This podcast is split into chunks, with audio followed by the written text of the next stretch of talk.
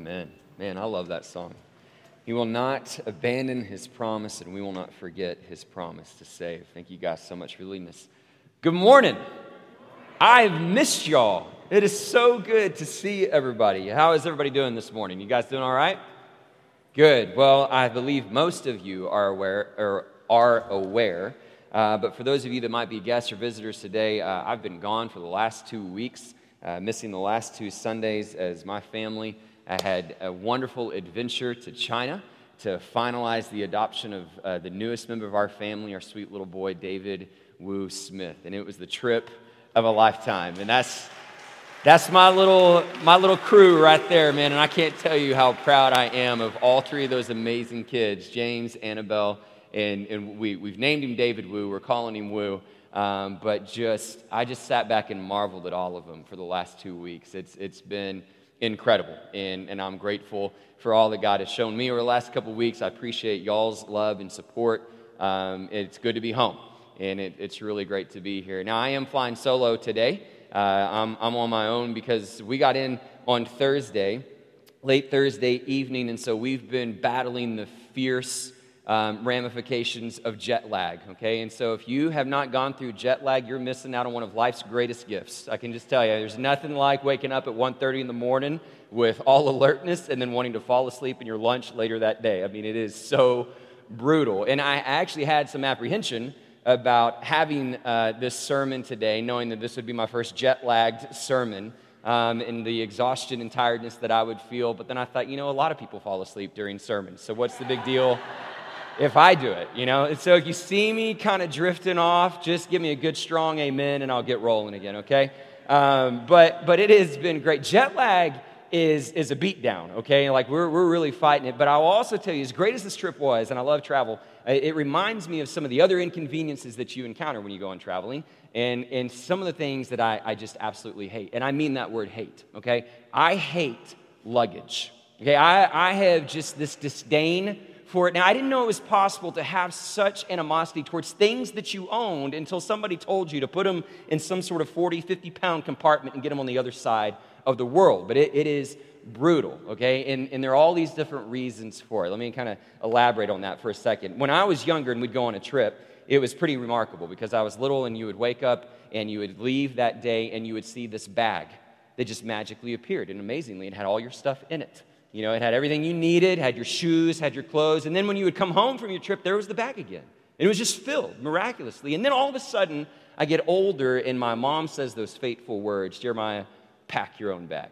Right? And so ever since then, I've kind of developed this obsession with being a master packer. Okay, here's how I define a master packer is you are develop the skill to avoid overpacking and underpacking, right? It's kind of like the Goldilocks of packing. It's not too much, not too little, it's just right, you know, and because we've all hated those experiences. You go on a trip and you've overpacked and you start going through your stuff. You're like, why did I think I needed eight sweaters, you know, and, and it's just created this bulkiness. Or the, the more difficult scenario where you didn't pack enough and you're sitting there and you've run out of shirts and you're like, can I rewear this one? No, okay, I need to go buy one.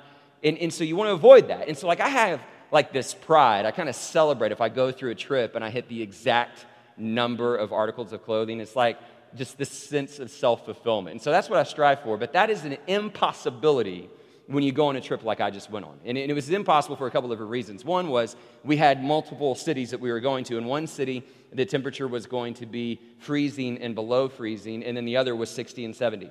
So you had to pack for multiple climates. And so you had coats and swimsuits, and that just compounds things. I mean, it makes it very difficult. And you start trending towards the overpacking tendencies. In addition to that, we were going to be gone for 14 days. And so there was part of me that wanted to surrender the whole desire to have the perfect amount and just kind of cave in and be like, man, I'm only going to pack for seven days. I'll figure out a way to do laundry. That made me nervous, so I still tried to pack for the full two weeks, and it just it just becomes a snowball effect. And one of the things that really contributes to overpacking is that you're going internationally. And you start to have this thought. You're like, well, gosh, the last thing I want to have happen is to be in China and not have X, Y, and Z, you know? And so this really is um, accentuated when you get to the realm of like medicine, right? Because apparently people don't get sick in China, right? They don't have medicine in China if something happens. So you think of every illness and symptom imaginable, and before you know it, you've packed a small pharmacy to go with you. And you have all this stuff Okay, and now what makes this difficult is you've overpacked, and we completely overpacked for our trip, and then you wake up the day that you have to leave, and, and there's this pressure, right? It's like you're running a race because you know you've got to get from point A to point B. You've got to do it in a certain amount of time. If you don't, you're going to have all these complications. And so you gather all your stuff and you try to make it as seamless and expedient as possible. And the luggage companies really try to help with this. They create these wonderful bags now that have wheels and handles and all this cool stuff. That's just there to distract you from the fact that once you get to the airport, you're going to have to unpack and repack in some capacity, and they make sure that it's going to happen, right? One way is that when you check in and you do your checked bags, if you've exceeded the weight limit, right, they're like, well, I'm sorry, you're over the weight limit, and they charge you, what, $2 million to ship it over the weight limit, and so then you've got to repack there. Now, if you dodge that, security will get you, right? And they, and they love to do it in a painful and slow process of making you unpack their bags, right? You, you go through, and, and first it's technology. Anybody got a laptop? Got to unpack it. You got an iPad? Got to unpack. You got a phone? You got to unpack. You got a belt on? You got shoes? You got to take it all off, man. And you just start to to disrobe and you start to unpack. And then, sure enough, it goes to the conveyor belt. And the one thing you forget, right? Pocket knife or that, that tube of liquid that's 4.3 ounces instead of 3.4 ounces. They see it and then they announce to everybody, whose bag is this? Shamefully raise your hand, it's mine. And what do they do? They take it over here to this counter. And what do they do? They unpack it. One by one, right? All these things that you put in there. Yeah, what is this? Swab it. Nope, not explosive. Swab it. Nope, not explosive. But they just keep going. They find the one battery that's a threat to everyone's safety. They throw it away. And do they repack it for you? No, they just hand it back over to you. And there, and you're trying to reassemble it. And because this has all happened, now you show up to your gate late right? And everybody else is already on the plane. And so now you get to walk down this small aisle with this huge carry on bag, and you're hitting people in the shoulders, and they're judging you for being an overpacker, and you've run out of all the overhead compartment space. And so they say, oh, but there's this one crevice towards the back. You can put it there. So now you get the joy of having to wait for everybody to deplane before you have to go back and get your, this is all hypothetical, by the way. And, and you finally get it there. You land at your destination. Because it's international, you just get to go through the whole process all over again right? Because you get to go through customs. It is a colossal beatdown. Okay, now I will tell you, as a former missions pastor, I was able to adapt to all these little challenges. And I got to a place where I really kind of know, knew how to mitigate some of these challenges. But what made this trip different was I wasn't traveling alone. Right? All those other trips, I was by myself. I mean, I had other people with me, but I didn't have to pack their bags. I didn't have to worry about their carry ons. But, but this time, I was going with my family. And, and that meant I felt this certain pressure, this certain responsibility. Now, I would love to tell you that traveling with your family through these circumstances, you go with such grace and such patience, and you speak to each other with such kindness when you're going through this, but it's really more like you've gone into combat. That's really what it's like. And you're getting out of the car and you're like, James, grab the suitcase. Annabelle, get that backpack. Jennifer, you got the We got a suitcase down. Who left that one over there? And you just panic all the time. So you go through this. Now imagine going through all of that and then someone hands you a baby. And you get to do it again, right? I mean, it is brutal. Okay, so I hate luggage. But I will tell you that part of the reasons I hate it is because I had to take my family with me and we had all these different bags and everything. But that being said, with all the inconveniences that came with having more people to be responsible for, part of what made this trip such a trip of a lifetime is I wasn't alone. I can't tell you how many times I've gone on trips like this with that thought, man, if they were just here with me. Every memory, every moment, every story, and having the chance to share those experiences with someone else is what made it so remarkable. And I can't tell you how many times my family got together over the course of the last two weeks as we were taking it all in, and we would look at each other and we'd say, you know, y'all, this wasn't possible in just doing this on our own. All the family back home, the loved ones, the church, family, friends, this was something that could only take place through the help of others. And we never had this sense that we were doing it on our own. We always sensed that it was something greater, that we were part of a larger community, a part of a larger story. And that's part of what made it so remarkable. And I share that with you this morning because that to me is, is really kind of the undercurrent for the day's message, this theme that I really feel like God wants each of us to hear. This amazing truth of the gospel that reminds us that loneliness has been defeated. No matter what we face, no matter the incon- inconveniences, the, the obstacles, the challenges, we are no longer alone. And that truth needs to be celebrated, and we want to celebrate it today. Amen? So let's do that through preparing our hearts through prayer and asking God to reveal His truth and accompany us with His Spirit as we proclaim His words. Would you bow your head and pray with me? Father in heaven, we love you. And we're so grateful for the opportunity to, to again just hear of these promises of old and that they would be the anchor to which we cling to, the foundation of our lives. And I pray that each and every one of us that needs to be reminded of that today, Father, that you would help us hear it anew and that you would awaken us and stir us in a way that only you can. So, Father, enrich us now. Let us not forget your promise to save. Let us not forget your promise to never leave us alone. And may we celebrate it in a fullness and glory that brings to you the name and recognition you deserve. We pray this all in Jesus' name. Amen and amen. All right, if you have your Bibles, Genesis chapter 2. We got a lot to cover today. Let me begin by first offering a public word of appreciation to both Brian Briscoe and Warren Etheridge for filling in uh, for me in my absence. I really appreciate the faithful teaching of these men and just their ability to come and encourage the church with, with God's word. It's uh, a great comfort that those guys and many other wonderful teachers that we can call upon whenever I have to to leave or not be with you on a Sunday. So truly appreciate them and their efforts. I know you all were encouraged by them as well. Now, a couple of weeks ago, before I left, a week before I left, we started this new series that we're referring to as Promises, and it's taken us through the early chapters of Genesis. And when you think of Genesis, a lot of times you think about creation, you think about origins, but what we really wanted to, to challenge ourselves with was thinking through the promises that serve as a backdrop to this story of humanity, right? And all these foundational promises that point to the ideals of redemption. Right? And so, in that introductory message, we talked about how one of the promises that we see in the early pages of Genesis is that God brings beauty out of chaos.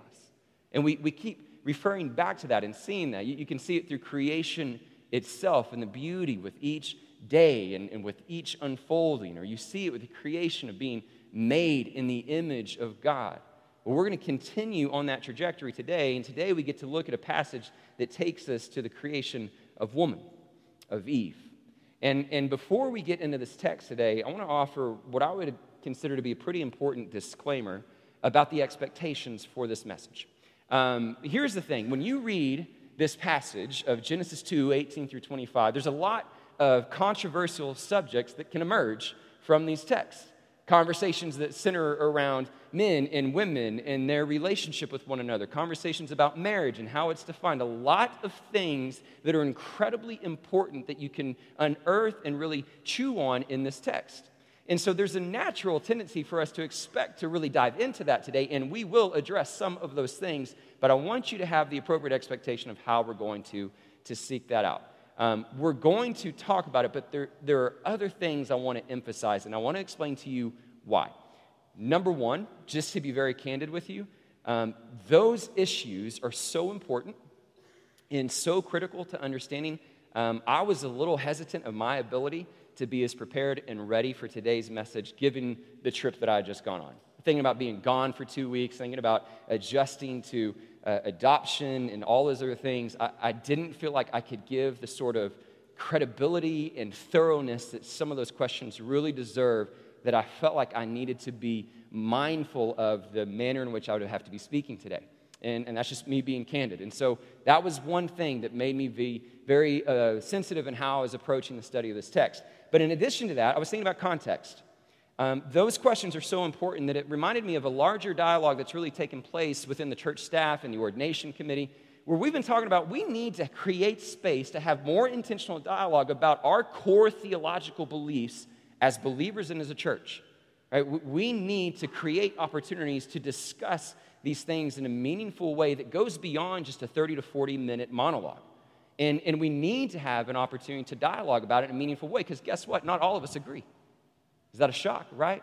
It's not, not uncommon for people to read through a passage and come away with different interpretations. And so, how do we best create that space? Well, here's what we're going to be doing this year. Starting in March, we're going to pick one Sunday a month.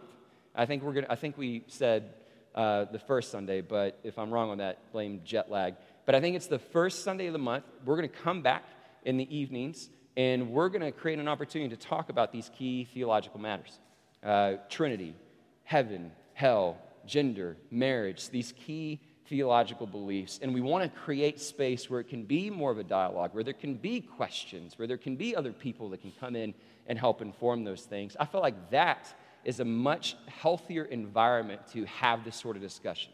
So that's coming. So that was the other reason I, I wanted you all to know that we are going to talk about those things in greater detail, but I feel like they're better served if we talk about it in a slightly different context. The third reason uh, we won't go as in depth into it today is because if we start talking about some of these issues, let's be honest that we all have certain tendencies to have a certain belief, um, perspective, uh, bias, if you will, of how we might interpret this passage. And this is a natural thing to do. It's controversial issues, they're, they're subjects. We have previous uh, experiences in life that kind of inform our understanding of these things. And so we tend to project those tendencies or those perspectives onto the text. It's kind of like what you do when you go overseas. Right? We walk through the streets of China and we are evaluating everything through the lenses of an American. Why do they eat like this? Why did they serve it that way? Why do they treat people in this regard? And you have this experience that you tend to project on it, and there's, there's nothing wrong with that unless it prevents you from seeing other things. And part of what I began to be drawn to in these verses was this critical message that I saw as being foundational to this particular text. And I thought, what we need to do is not lose sight of the forest through the trees.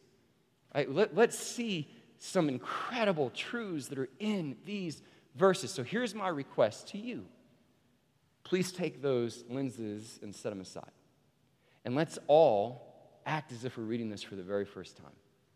And let's not fall victim to buzzwords. Let's not try to read into, well, did he mean something about uh, egalitarianism or complementarianism by that comment? Or why did he say man and not mankind? He's being. Ins- let's set those things aside and let's just read the text and just see a different message and not lose sight of some of the other things that God wants to see, okay? That's, that's my disclaimer for us today, okay? We're still going to hit on some things. we got to get going. Genesis 2. Sorry, a lot to cover. Genesis 2, starting in verse 18. Let's read this remarkable discussion on the creation of Eve. The Lord God said, It is not good for the man to be alone. I will make a helper suitable for him. Now, the Lord God had formed out of the ground all the wild animals and all the birds in the sky. He brought them to the man to see what he would name them. And whatever the man called each living creature, that was its name. So the man gave names to all the livestock, the birds in the sky, and all the wild animals. But for Adam, no suitable helper was found. So the Lord God caused the man to fall into a deep sleep. And while he was sleeping, he took one of the man's ribs and closed up the place with flesh. Then the Lord God made a woman from the rib he had taken out of the man, and he brought her to the man, and the man said, This is now bone of my bones and flesh of my flesh. She shall be called woman, for she was taken out of man. That is why man leaves his father and mother and is united to his wife, and they become one flesh. Adam and his wife were both naked, and they felt no shame.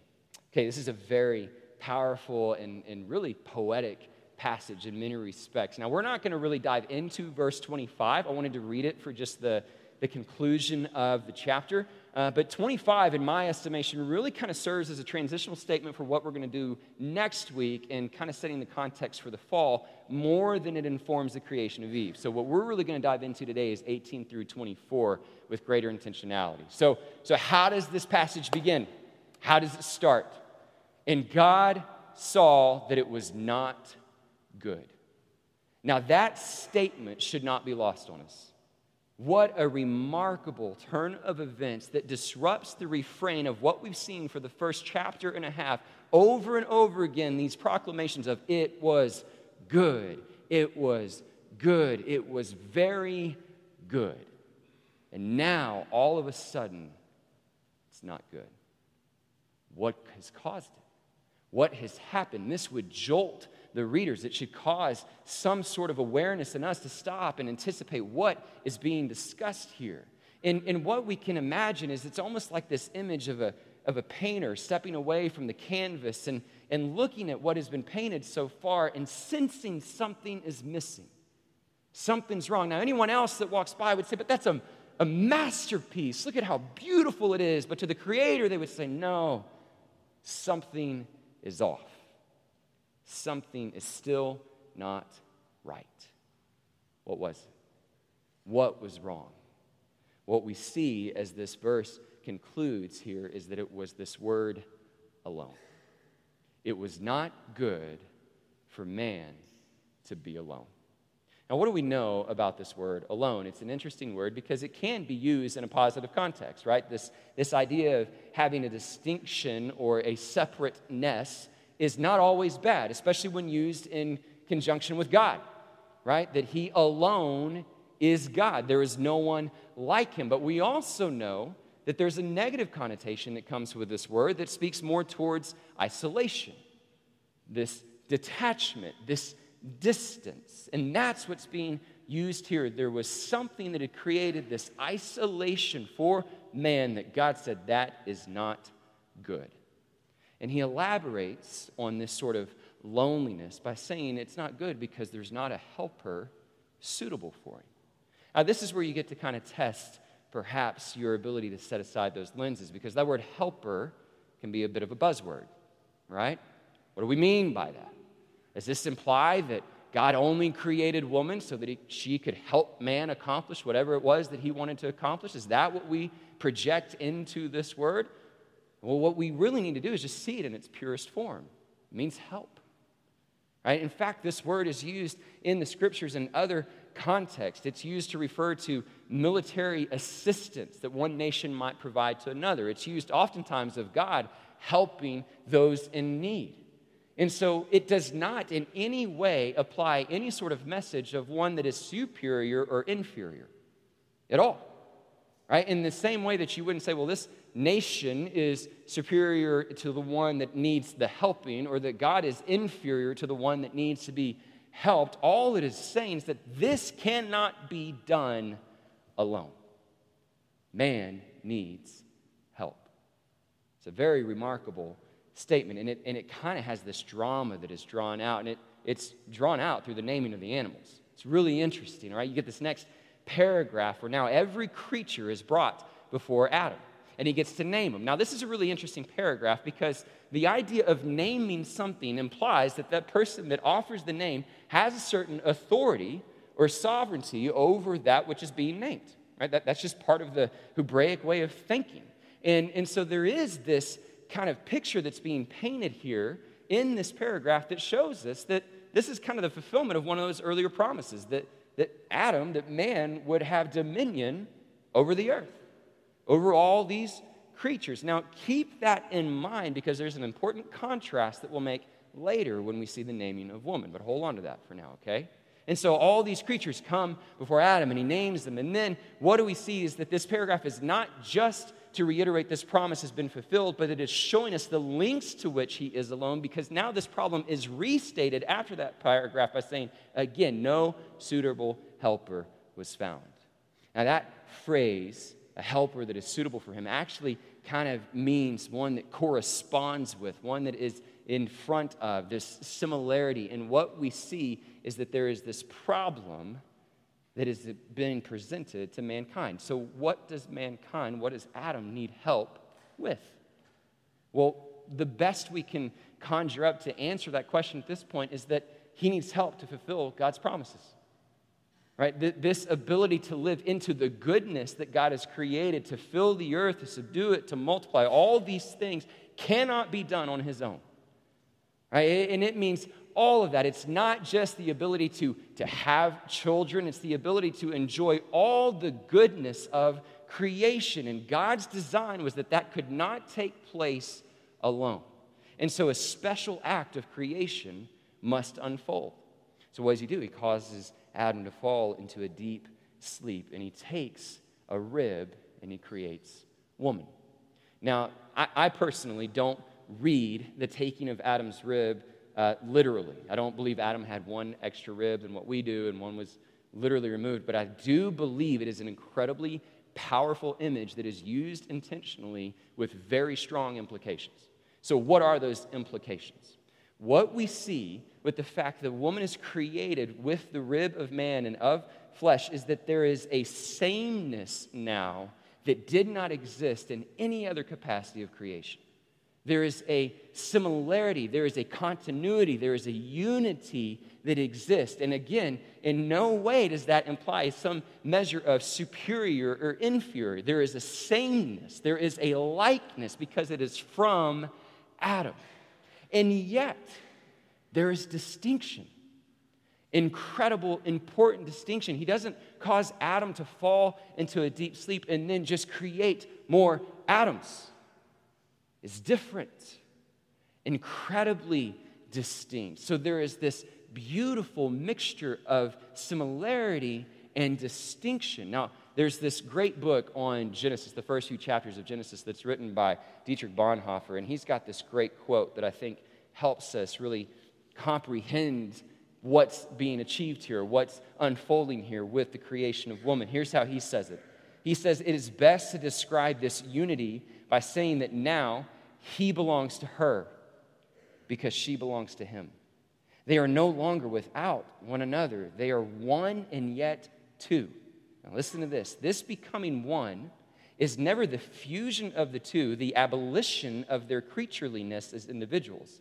It is the utmost possible realization of their belonging to one another, which is based directly upon the fact that they are different from one another.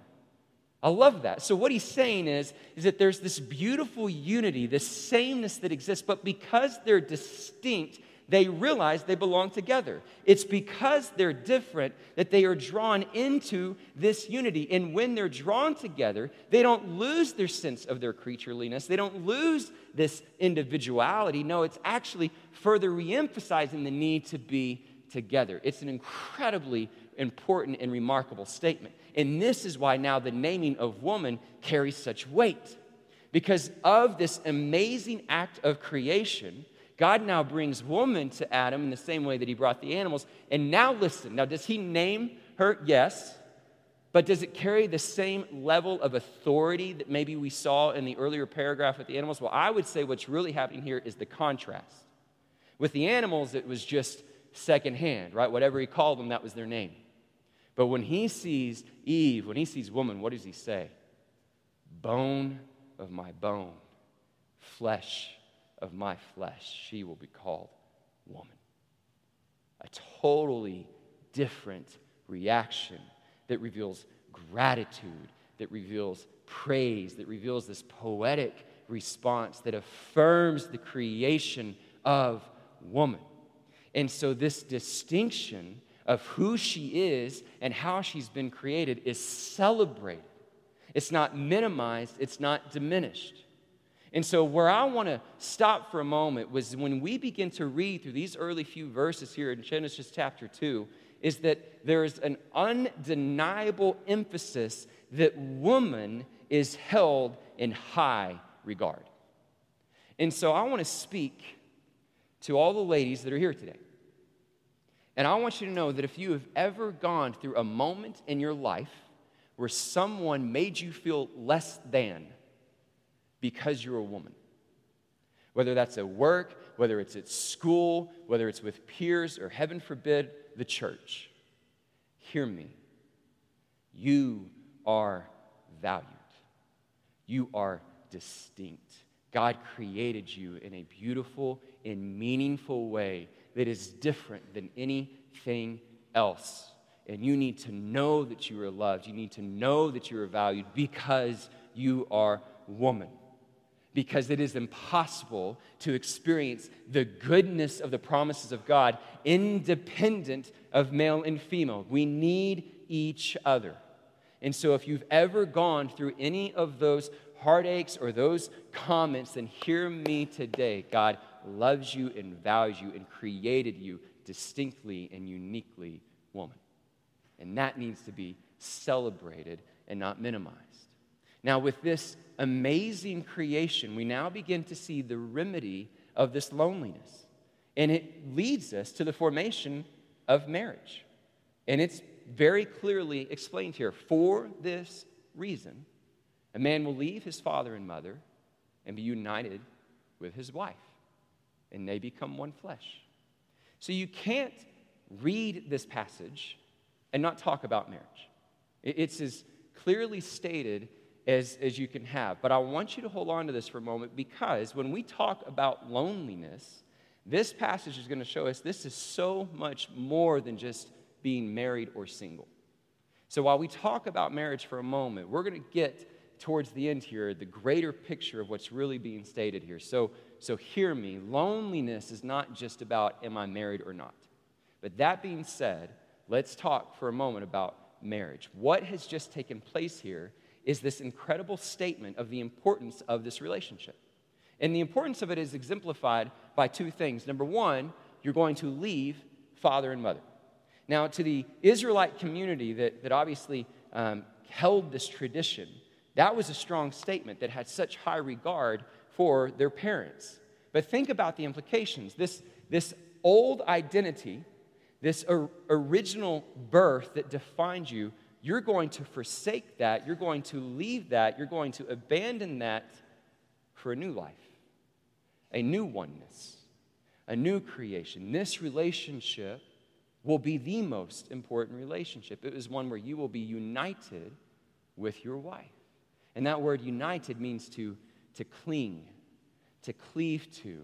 In fact, it's used in one passage in Job to refer to skin clinging to bone. It's that sort of connectivity that is being referenced here. It conjures up this idea of passion and permanence, this oneness that exists between man and woman. And so you have this incredible picture of marriage the importance of it, the significance of it. And so you read Genesis 2 18 through 24, and you can't help but stand in awe. All these ideals of, of what it seems to suggest about the creation of man and woman and their relationship with one another, the, the beauty of marriage and how that relationship can maybe unfold. And yet, my question for us today is how in the world do we make sense of such ideals in such a broken world? What do we do practically with Genesis 2? Because if we're all honest with each other, we can read those ideals and rarely experience them in our own lives or experience them in the world and the culture within which we live. A culture where we see marriages fail. We see the tension and the animosity of, of genders between each other. We see the question about my gender identity and my orientation and how marriage should be defined. We see all these different questions swirling around us. And so, how do we make sense of Genesis 2 in a broken world? Just Remember, well, a couple of things that I would suggest to us this morning. The first is, is that we need to always remember that the scriptures informs our reality. Our reality doesn't inform the scripture. So when we go through life and we begin to see things that we observe on uh, personal experiences or in culture, we see all these different things, and we begin to project that back onto the text and say, well, this must be outdated or irrelevant. We're going backwards. That, that's not how it works to have a biblically guided life, right? We let Genesis 2 inform our understanding. We, we don't let our understanding influence Genesis 2. And so, how do we do that? But how do we do that in a meaningful way? Well, here's what I think is important for us to remember. When we read Genesis 2, we have to remember it's before the curse, it's before the fall. All right, we're going to get into all the details of the fall next week and, and start to really unpack the implications of it. But, but we must never forget we live on this side of the curse. And so when we begin to struggle with these issues, right? And we face these challenges that threaten these ideals of either how we view ourselves or how we view the other gender or how we understand marriage. My question that I think should be somewhat of a governing premise that we should all kind of refer back to is this Does your position, does your answer, does your view, does your response, does it exalt the curse or does it exalt the promise? And we should all strive to exalt the promises of God. Right? That the distortion of these things, where you see patriarchy run amok, or you see an antagonism towards, towards other genders, or you see a distortion of marriage, and those things exalt the curse. We are called to be different. We are called to exalt the promise. How do we do that? What's the best way to do that? Because the reality is, y'all, we're all going to suffer from this or contribute to this in some capacity. Marriages are going to fail. And they're going to fail because of some things that maybe you chose to do or not do for your spouse. Or your spouse is going to do something that's going to impact your ability to sustain that marriage. Or you're going to watch mom and dad and see their marriage crumble and fall, and you're going to think to yourself, well, what in the world is that about? We're going to see these questions play themselves out over and over and over again. And so, my answer to all that today is that our best ability to exalt the promises of God are to stand firm on His design and on His purpose.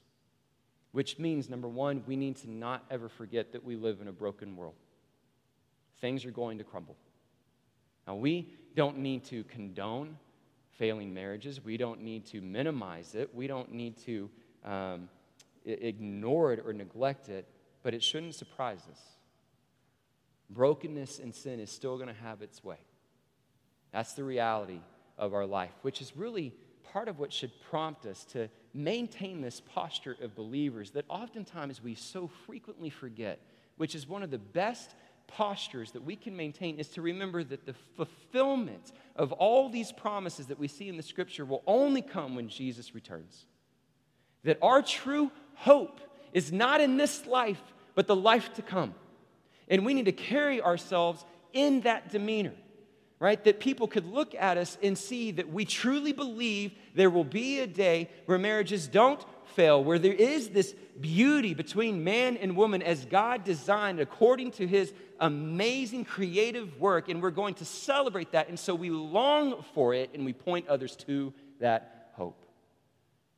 And so we have the opportunity when these things struggle, when these struggles occur, do we press into these promises or do we run away from them? We press into them. We know that they're going to fail, but we never lose our resolve to cling to them. Which means we don't hold resentment towards a spouse that hurt us and leaves. Right? We don't carry animosity to people that, that see things differently if they don't truly follow what the scriptures teach. We don't, we don't never, we, we don't fail to seek forgiveness and we're the ones that create that brokenness. We, we constantly come back to trying to resolve and strengthen the promises that only God has provided. And so, how do we do that? How do we do that in the most effective way? Well, my suggestion for us today, and where I want to conclude this, is to remember that what's really happened here and what is so remarkable about Genesis 2 is that we just had this incredible picture painted for us that is going to point us not just to the relationship between a man and a woman, but the relationship between Christ and the church. It is one of the chief images that God uses for us to understand this gospel. Paul elaborates on it in Ephesians 5 when he talks about husbands and wives and says, I'm actually talking about something much deeper here. I'm talking about Christ and the church. And what you and I can begin to see is that the way that we cling to the promises of God and deal with the failures of a cursed, broken, and sinful world is to commune with one another in the church, to see that Christ's love for his people is like skin clinging to bones. He will be united with us with such passion and such permanence that nothing can separate us from his love. So when we come together on a Sunday morning and we sing of his promises or we meet in each other's homes and we're going through these challenges and these inconveniences, we get to look to our right and look to our left and see brothers and sisters who have overcome these things and we can encourage one another and say, God's promises will not fail. He has not left us alone.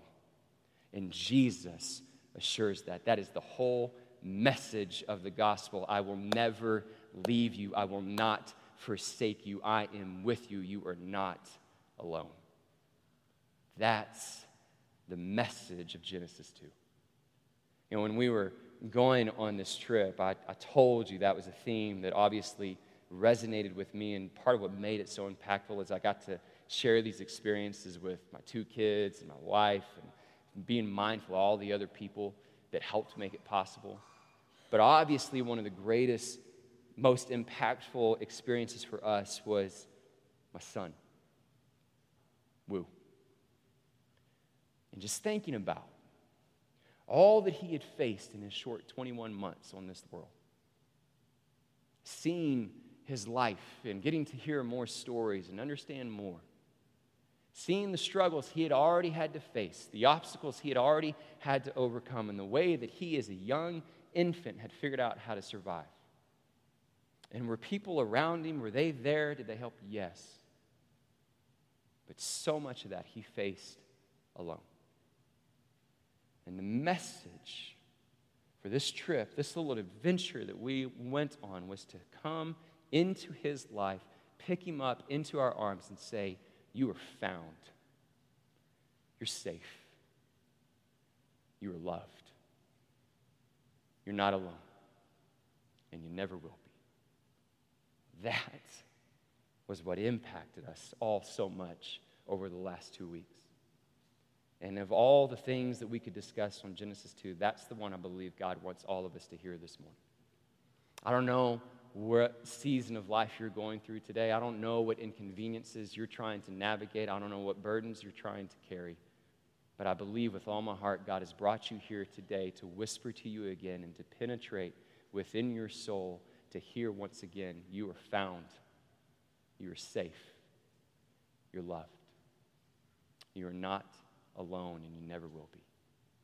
This is the essence of the gospel. Loneliness has been defeated. Praise be to God. Let's pray. Father in heaven, we come before you mindful of these passages that come with such weight and come with such significance that many times they create questions, they create confusion, they they can often be mishandled or misrepresented. And Father, we acknowledge that we want to hold them in a sensitivity and a truthfulness that awakens our hearts to better understand you and the life that you desire for us. And so, Father, may we surrender any preconceived ideas or perceptions and just open our hearts to you and celebrate today this unbelievable reminder that we have the hope that you have not left us alone. We find the reminder of that promise in the way in which we treat one another, the way in which we love one another within the church, the way in which we encourage one another of, of Christ and what he has done for us. And so may we be able to praise you today because of that gift. May we be able to celebrate this unbelievable reality that you have found us, you have saved us, you love us, and you will never leave us or forsake us. Father, may we worship you with a fullness of heart because we know loneliness has been defeated. We thank you for all that you are and all that you've done and all that you're going to do. It's in Jesus' name we pray. Amen. Amen.